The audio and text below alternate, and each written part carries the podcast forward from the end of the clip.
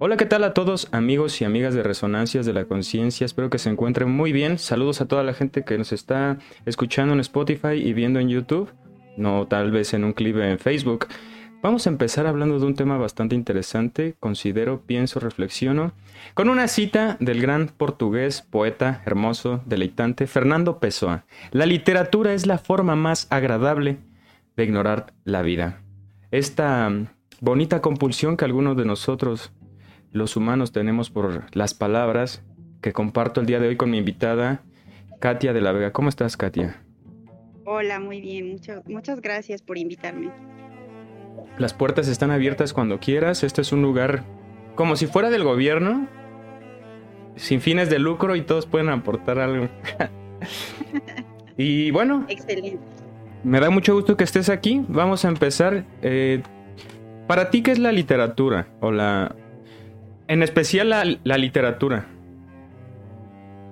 Pues mira, yo considero que eh, la literatura es muy importante eh, para todos los seres humanos, porque nos puede aportar muchas cosas, eh, mucha sabiduría, conocimiento, experiencias y hasta sentimientos, ¿no?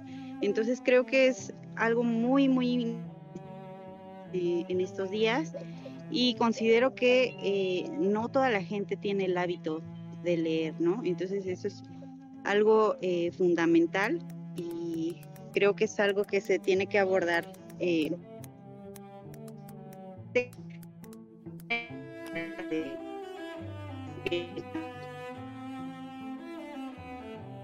¿Cuánto tiempo... Ay, se quedó pegado. Ya. ¿Cuánto tiempo consideras al día que es prudente leer? ¿O cuánto lees tú al día? Mira, yo considero que es dependiendo de cada persona, de las actividades, de las circunstancias, ¿no? El eh, Darnos un espacio, darnos un espacio al día para leer es fundamental. Eh, yo leo aproximadamente 30 minutos al día. ¿30? Pero 30 minutos al día. Por las mañanas, por las noches no lo recomiendo porque normalmente estamos cansados y pues a veces nos podemos quedar dormidos. Pero, eh, pues por ejemplo, para la gente que no tiene el hábito de la lectura, eh, déjate comento un tip muy, muy padre que, Lo necesito. yo eh, puse en práctica. Y fue al principio, cuando no estaba como muy habituada a la lectura, empecé con siete minutos en la mañana y siete minutos por la tarde. Eso te da eh, pues 14 páginas aproximadamente al día. Hablando de un libro pequeño, de una ligera lectura, de una, de una lectura no tan este, pesada. no tan pesada. Por ejemplo, con un máximo de 200 hojas, ¿no? Ajá, aquí te tengo una pregunta. Muchas veces es abrumador empezar a leer y se nos invita desde muy pequeños, desde muy jóvenes, y considero que muchas veces no tenemos esa... no generan esa atracción, esa afinidad a los libros porque nos meten a fuerzas ese hábito. ¿Tú con qué libro crees prudente empezar en este mundo?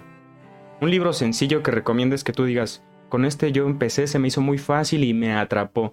Porque considero hoy en día que para los libros no hay marketing, o no hay un tráiler, o no hay, bueno, sí, el prólogo, ¿verdad? Pero no hay como que esta exposición al mundo abiertamente para que puedan decir, mm, no sé, me llamó la atención esta. Más que citas de algunos autores, pero se pierden mucho. ¿Tú cuál, eh, cuál recomendarías para un buen inicio? Sencillo, y cómodo para los lectores?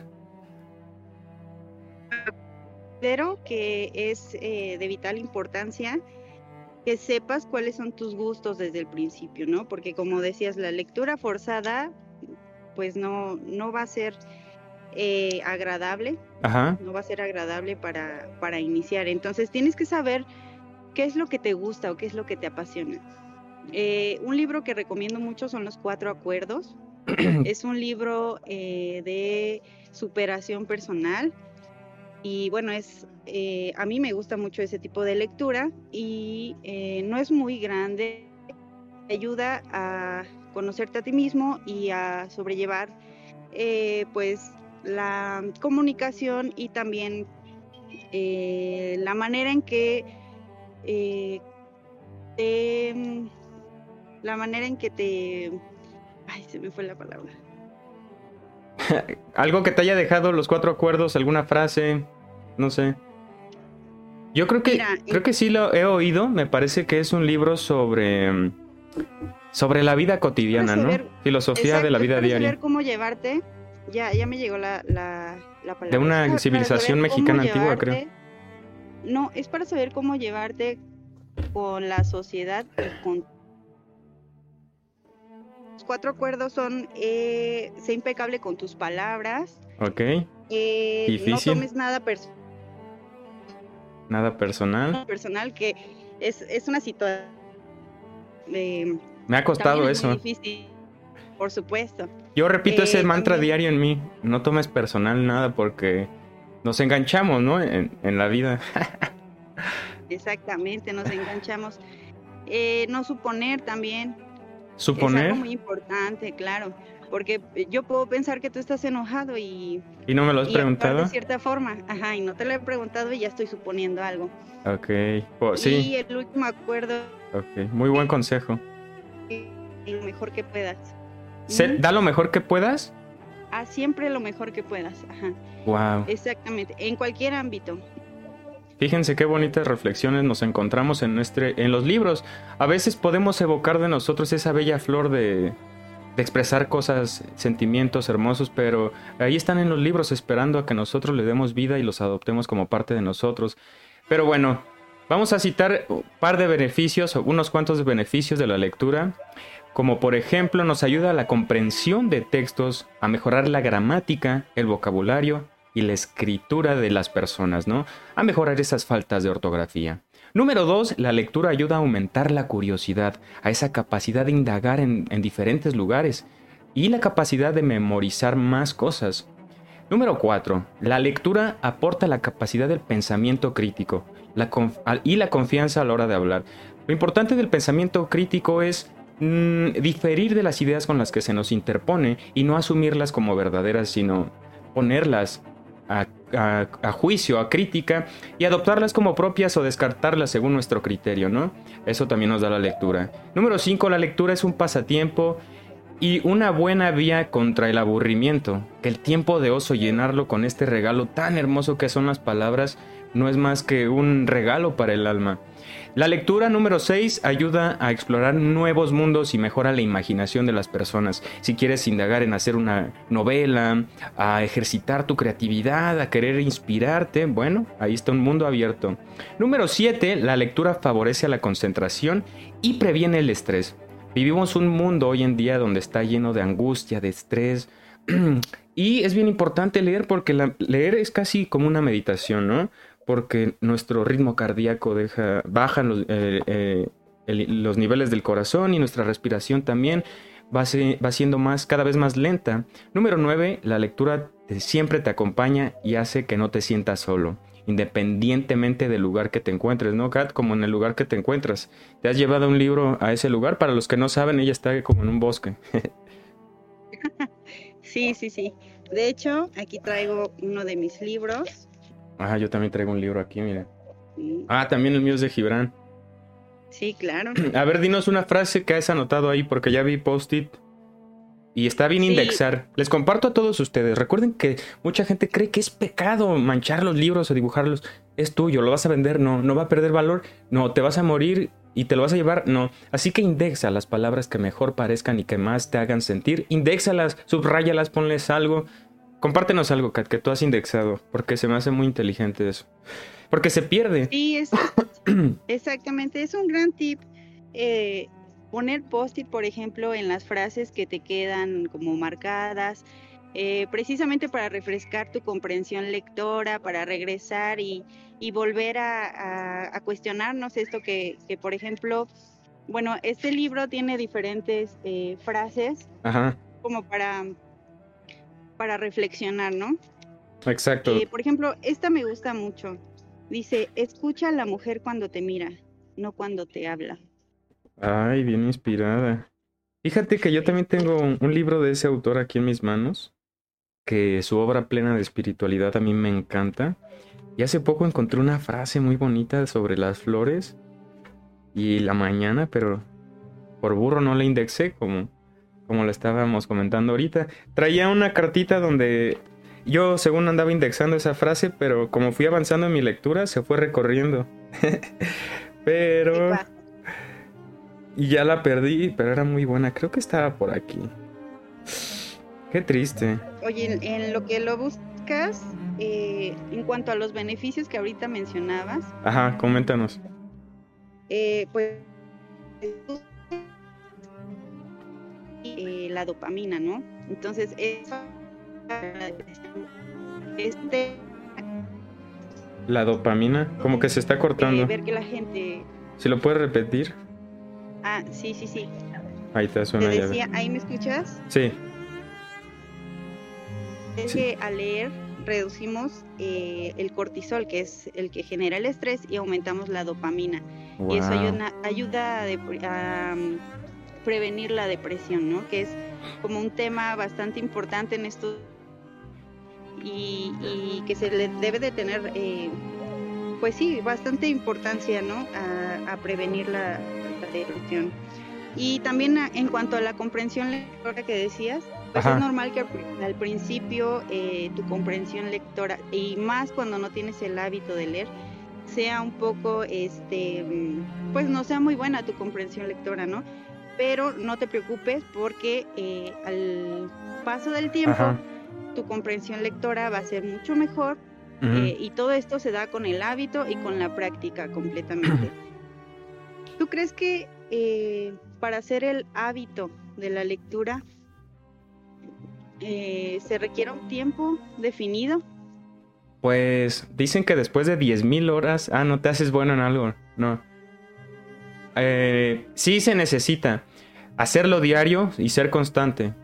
Supongo que, pues es que cuántas veces este, no nos ha pasado que empezamos, que no tomábamos café o coca y ya decimos después de la comida un vaso y, y se queda en nosotros para siempre, ¿no? Y inclusive así puede pasar con la literatura o con el hábito de la lectura. Yo también coincido contigo, yo empezaba a leer 15 páginas diarias de un mismo libro o de diferentes, no importa, cada quien tiene su forma de organizarse y como le convenga, según sus tiempos. Y yo también empecé con unas 5 o 7 páginas diarias, ¿no? En la mañana y en la noche o en la tarde o así 777 ha sido mi número predilecto y, considero que así se le avanza bien rápido. Por ejemplo, las novelas, estas de edición corta, que, muchas veces se les pierde gran parte de su esencia, pero pues mínimo ya leíste una novela interesante. Eh, pues tienen 110, 100 páginas, las acabas de volada.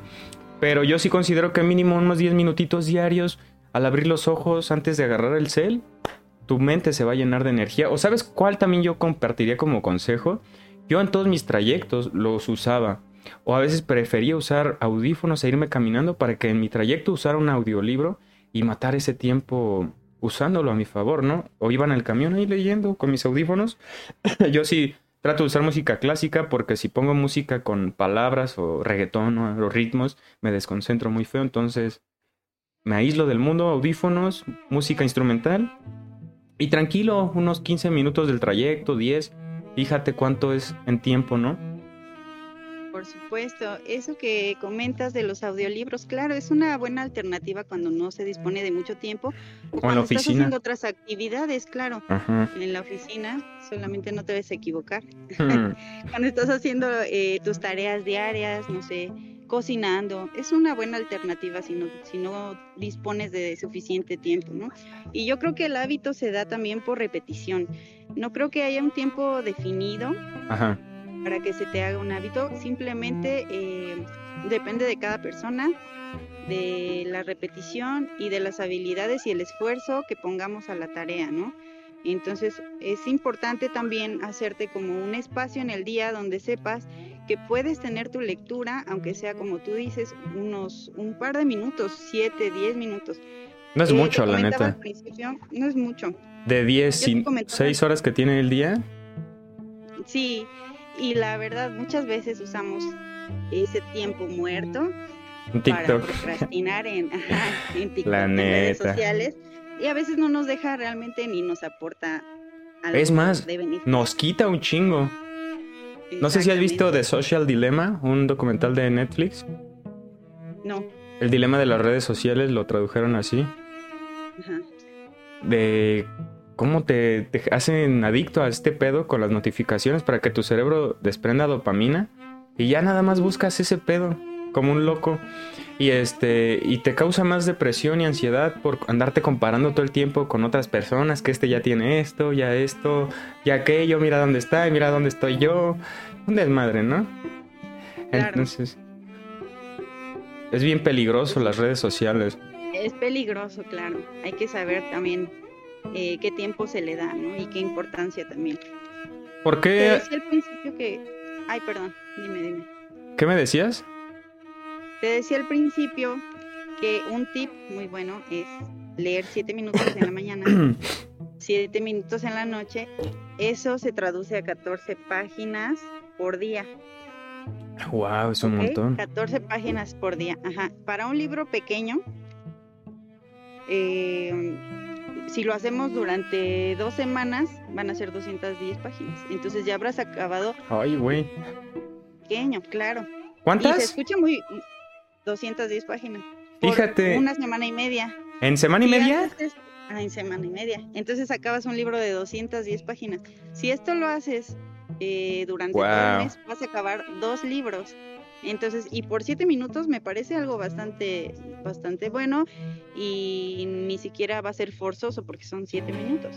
Fíjate, en siete minutos diarios día. puedes leer en semana mañana, y... siete en la noche. Ah, bueno, 15, ¿no? En- con 15 minutos 15 en diarios, en semana y media lees 100 años de soledad de Gabriel García Márquez. Wow, es de volada, ¿no? Yo me tardé un montón. Yo me tardé un chingo. Bueno, porque no tenía ese hábito, ¿no? Ni y me costaba mucho. Hace rato mencionaste algo bien importante sobre mm, la comprensión lectora y en verdad es algo que se va desarrollando.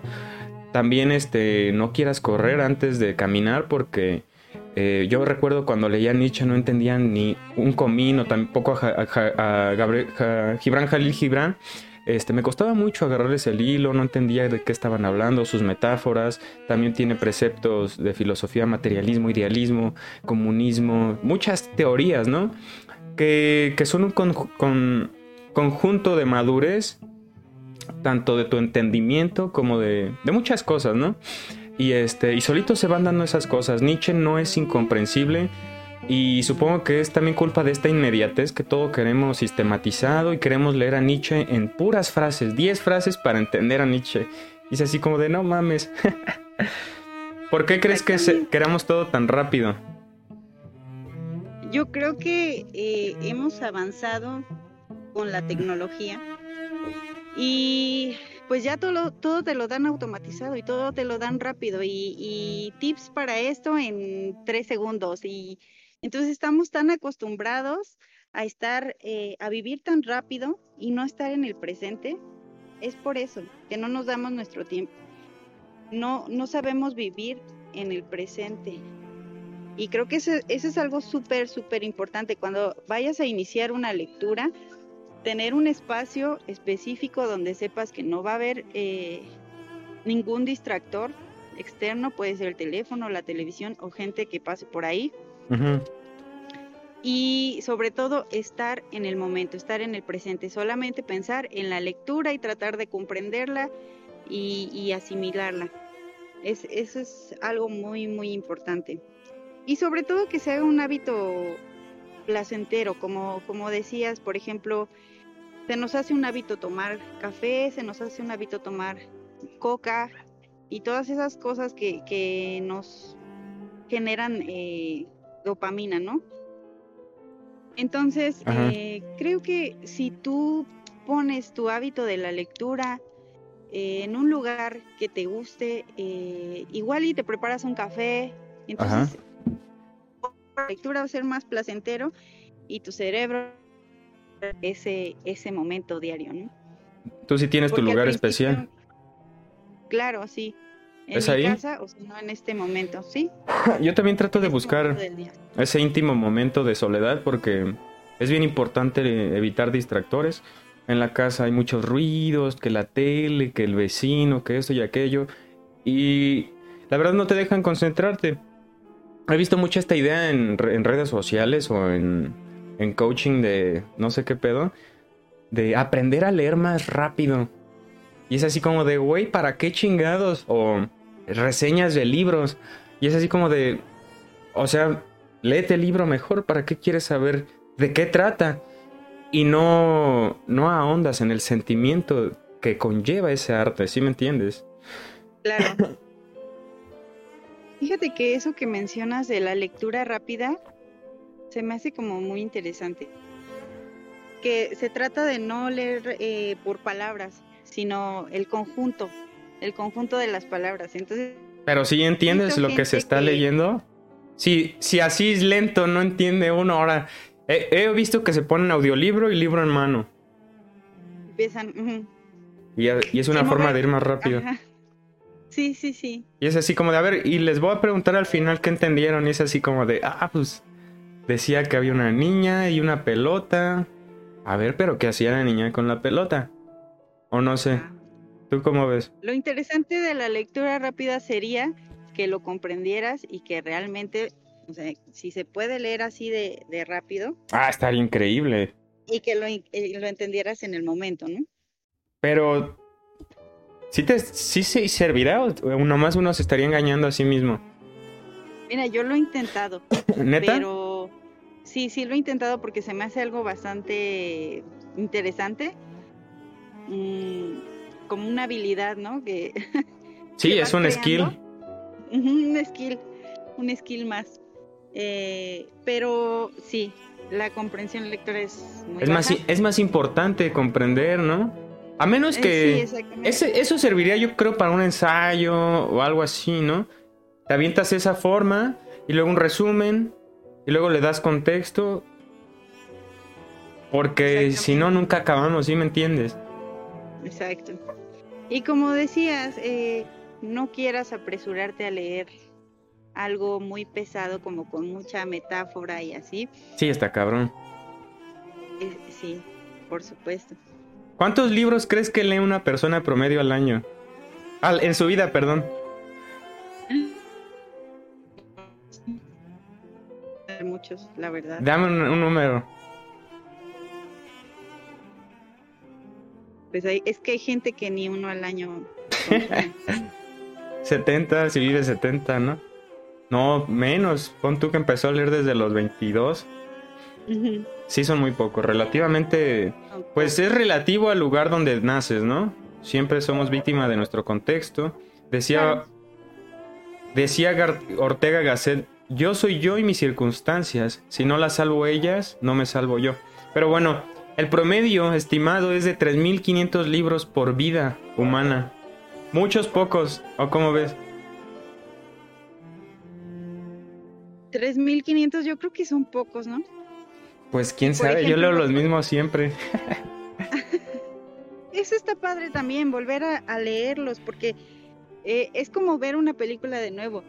Vuelves a, a, comprender o vuelves a, saber cosas que en un momento no te quedaron Ajá. claras. Sí, sí, sí, en ese momento a lo mejor lo estabas leyendo y no estabas como muy presente. Ándale. Y lo vuelves a leer y está muy padre.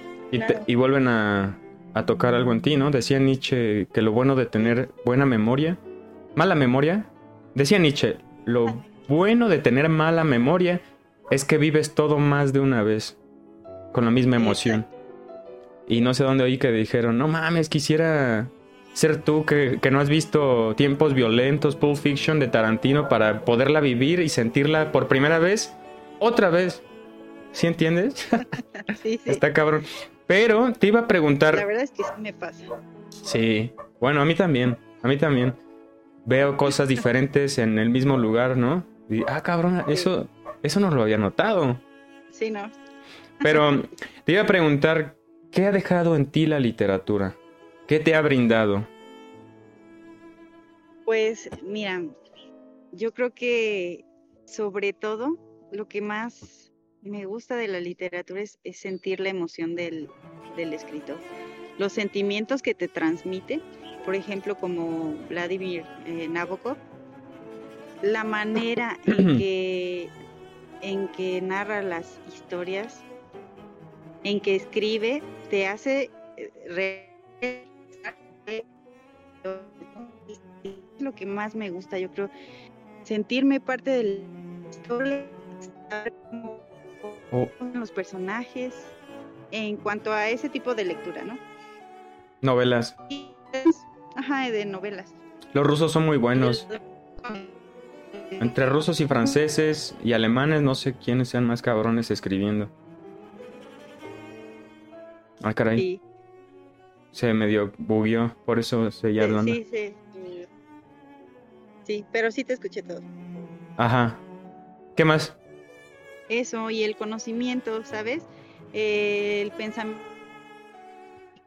Porque eh, puede que en algún momento de mi vida pensé diferente y luego al leer un libro no es que cambie el pensamiento completamente, sino que adopto las cosas que resuenan conmigo, eh, las pongo en práctica y las que no las desecho. Así tendría que ser, ¿no? Que me gusta, claro. Buena. Es de sabios, eh, pues sí, cambiar de opinión, ¿no? Sí, decía Foucault, ¿ustedes creen que leo tanto como para pensar siempre de la misma manera? Y yo creo que a mí lo que me ha dejado más que nada es inspiración, ¿no? El, el transmitirte esa emoción y tener ese entusiasmo de crear, de pensar diferente, de ser diferente. Creo que eso emana mucho de la poesía, de la literatura. También este, hay un precepto que tengo muy en mente que es salir del bucle, ¿no? Muchas veces estamos ciclados en una forma de pensamiento, en lo cuadrado que es nuestra mente y no salimos, no pasamos de ahí, pero luego encontramos una idea más armoniosa en los libros, en un amigo inclusive, en una película, en, cualquier expresión artística, ¿eh? Y sales de ese bucle porque te ayuda a interpretar mejor la vida para ese aparente problema que no tenía salida. Eh, también a adoptar nuevas ideas, ¿no? A, pensar de manera distinta y mucha alegría, considero. ¿Algún consejo que quieras darle a las personas para para que se alleguen a, los libros con confianza y seguridad? Bueno, yo creo que nunca es tarde para empezar, ¿no? Eh, en la sociedad que vivimos actualmente, tal vez desde pequeños no nos inculcaron o no supieron direccionarnos de la manera adecuada para poder eh, tener el hábito de la lectura, pero nunca es tarde.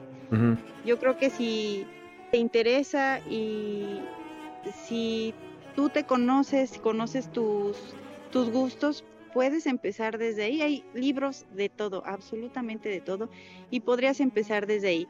Y como te decíamos, pues desde 5 o 10 minutos, el tiempo que quieras, pero empieza hoy. Ya, ya empieza, güey.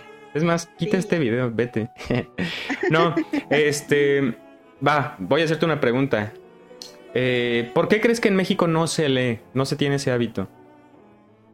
Yo creo que es algo cultural, ¿no? Sí. Es algo de la sociedad, es, es, no sé, porque tal vez la imposición desde pequeños. Yo también creo que, que, es, que es por la estructura que nos rige. La estructura, exactamente, desde pequeños. Totalmente eh, educacional, porque nuestros papás crecieron con esta misma estructura, entonces ni uno de los dos la tiene. Pero, pero sin embargo, si la adopto yo desde temprano, o sea, y el, es como los movimientos sociales, ¿no?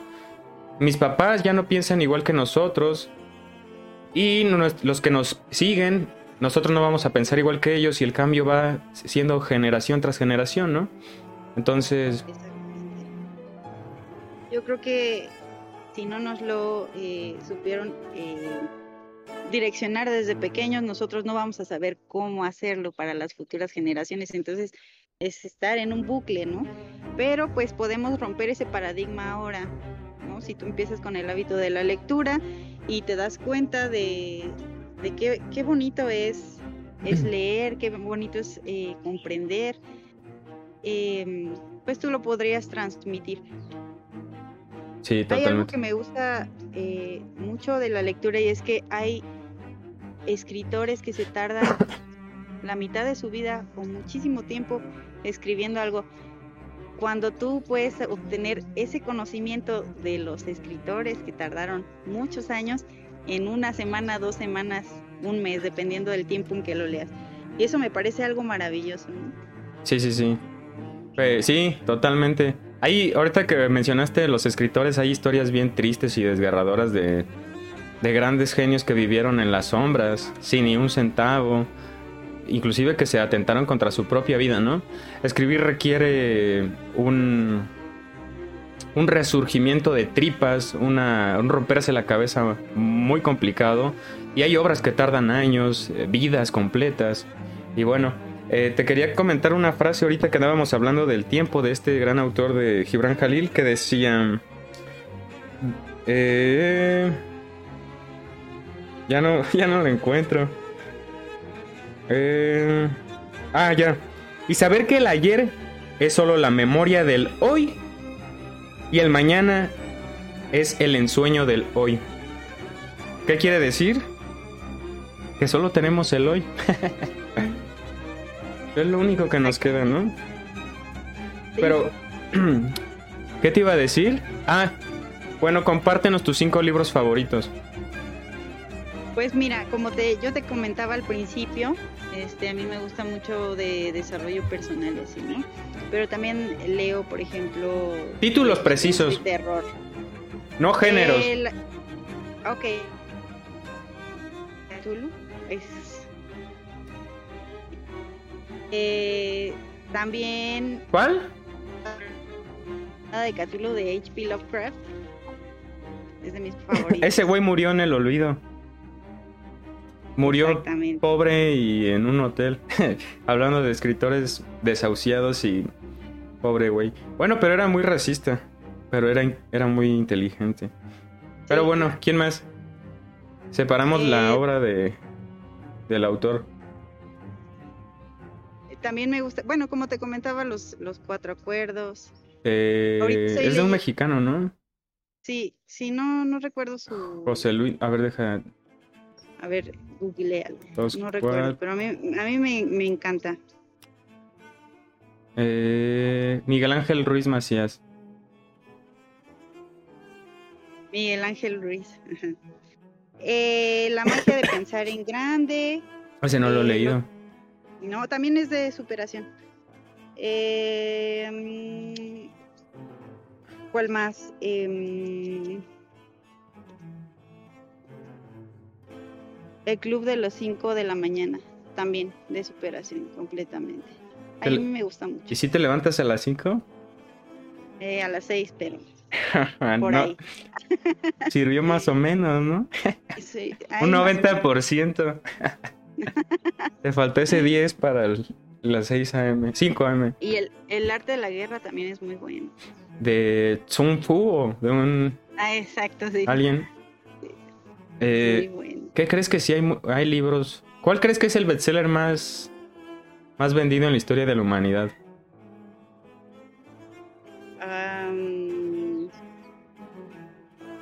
¿El Principito?